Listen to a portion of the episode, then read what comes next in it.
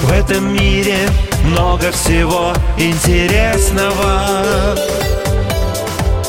Слушай наши подкасты про путешествия.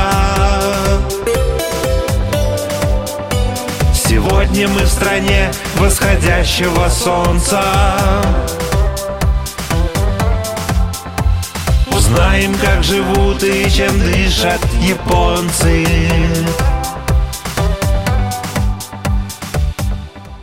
Прошло уже два дня после того, как Рита и Макота вернулись из Киота обратно в Токио. Девочка пересматривала свои фотографии, мысленно представляя, какие из них подойдут для проекта и выбирая самые лучшие. Ей все больше нравилась эта страна, хотя во многом она была совсем не похожа на Россию, даже в таких обыденных делах, как, например, вынос мусора.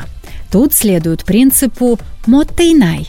О нем вчера рассказывал Макота. «Зачем ты убираешь крышку и этикетку перед тем, как выкинуть бутылку? Я бы так выкинула. Ничего же не случится». Нет, нет, здесь так не принято. Мы тщательно сортируем весь мусор. Это тоже часть заботы и любви к своей стране. А еще это помогает поддерживать чистоту. Ты что-нибудь слышала про мусорные острова? Я-а. Расскажи. Вообще, группы, на которые мусор сортируют, могут быть разные в разных районах Японии. Но чаще всего их четыре. Сгораемый, несгораемый, перерабатываемый и крупный. И для каждого есть свои пакеты различных цветов, чтобы не перепутать. Но очень крупный мусор, естественно, в пакеты не влезает. Так что на него просто клеят специальную наклейку. И так как пакеты прозрачные, работники мусоровоза могут легко заметить возможные нарушения и просто не принять их. Для каждой группы мусора назначается свой день, но для крупногабаритного он чаще всего отдельный. То есть ты сам звонишь в компанию по сбору мусора, а потом за твоей мебелью приезжают. Именно за мебелью? А техника? Куда девать ее? Если нужно избавиться от техники, то стоит прийти в магазин, где эта вещь была куплена, и там ее за отдельную плату отдадут на переработку. Такая практика дала неплохие результаты. Япония получает на этом 1 миллион тонн железа и 50 тысяч тонн цветных металлов каждый год. Впечатляет, правда? А с другим мусором что делают? Сжигают? Даже я знаю, что это очень-очень вредно для природы из-за выброса токсичных веществ. Ты права. Мусор, который нельзя переработать, сжигается.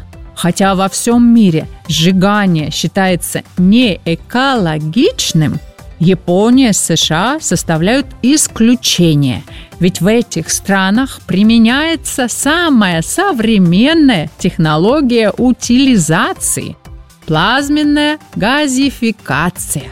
Отходы при этой технологии обрабатываются потоком плазмы с температурой 1200 градусов и выше – при такой температуре любые токсичные отходы разрушаются.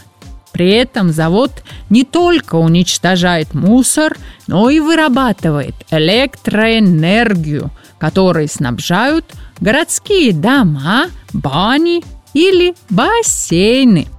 Весь пепел, образующийся при сжигании мусора, используют в строительстве.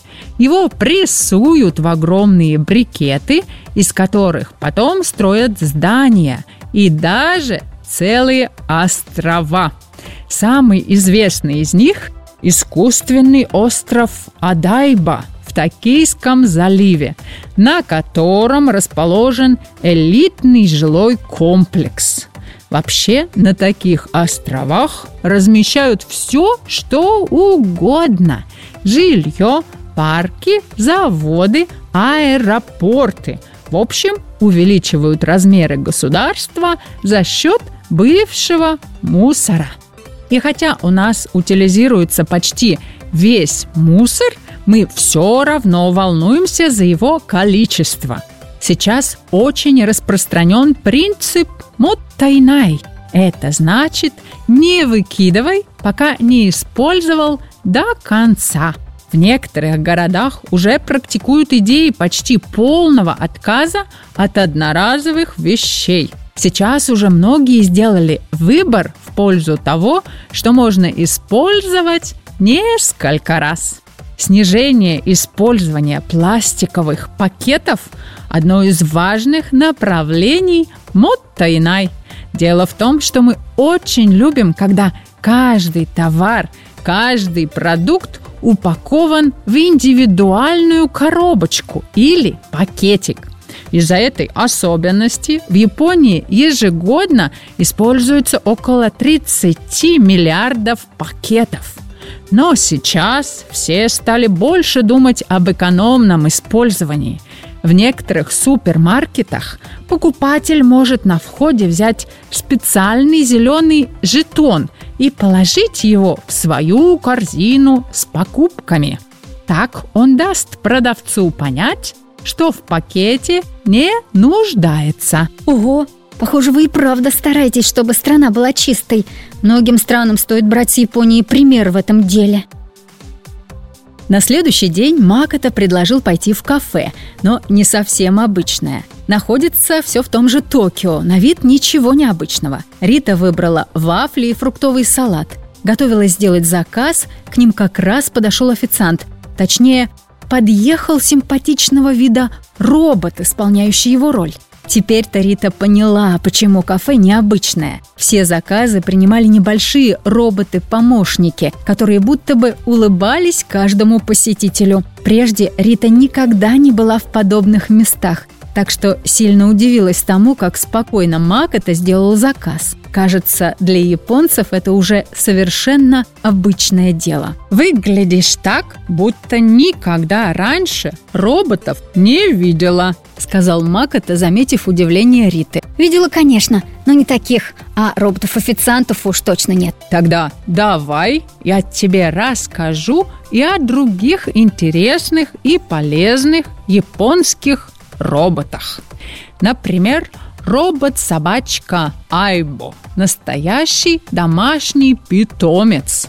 У робота двигаются все части тела. Айбо оснащен микрофонами и динамиком. На месте глаз два дисплея, которые отображают различные эмоции. С течением времени робот обучается и привыкает к своим владельцам, используя полученную с помощью датчиков информацию. К примеру, собака запоминает действия, которые вызывают у хозяев улыбку и радость. Кроме того, пес учитывает, в каких моментах хозяева его поглаживают и хвалят, а когда ругают за проделки.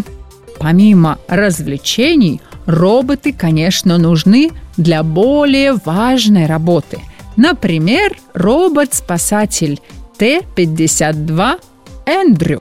Т-52 Эндрю используется для подъема тяжелых предметов в районах, пострадавших в результате стихийного бедствия или автомобильных аварий.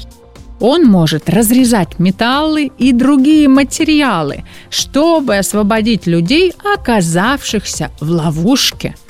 Также он помогает расчищать дорогу для проезда других транспортных средств. Наконец, Т-52 Эндрю может отрывать двери от машин, чтобы позволить людям выйти – в основном используется в районах, где может быть слишком опасно для людей.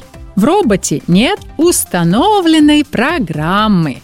Его не нужно учить, как им управлять, или у него нет датчиков, помогающих ему видеть, потому что им управляет человек.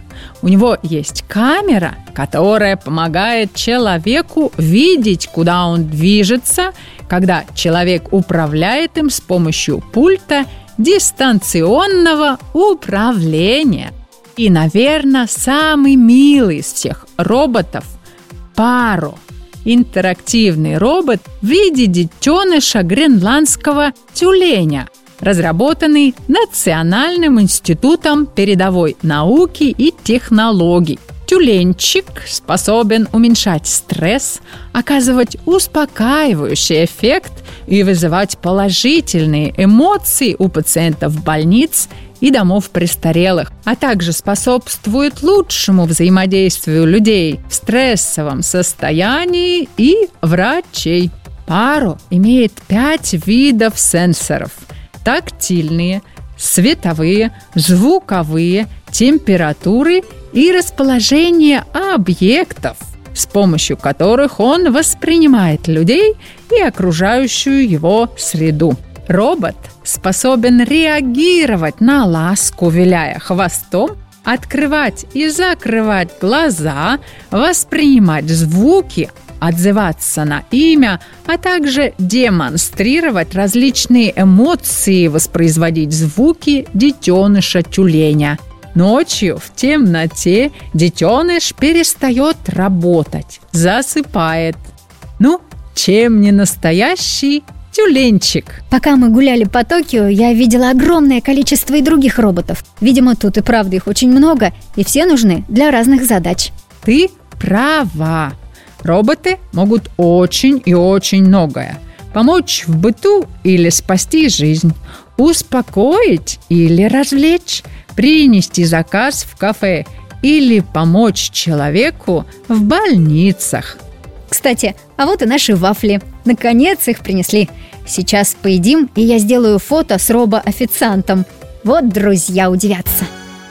Ребята, а вы знали, что у наших героев есть группа ВКонтакте? Называется «Детский научный контент». Заходите к ним в гости и подписывайтесь, чтобы не пропускать новые истории про Риту и узнать много нового и интересного.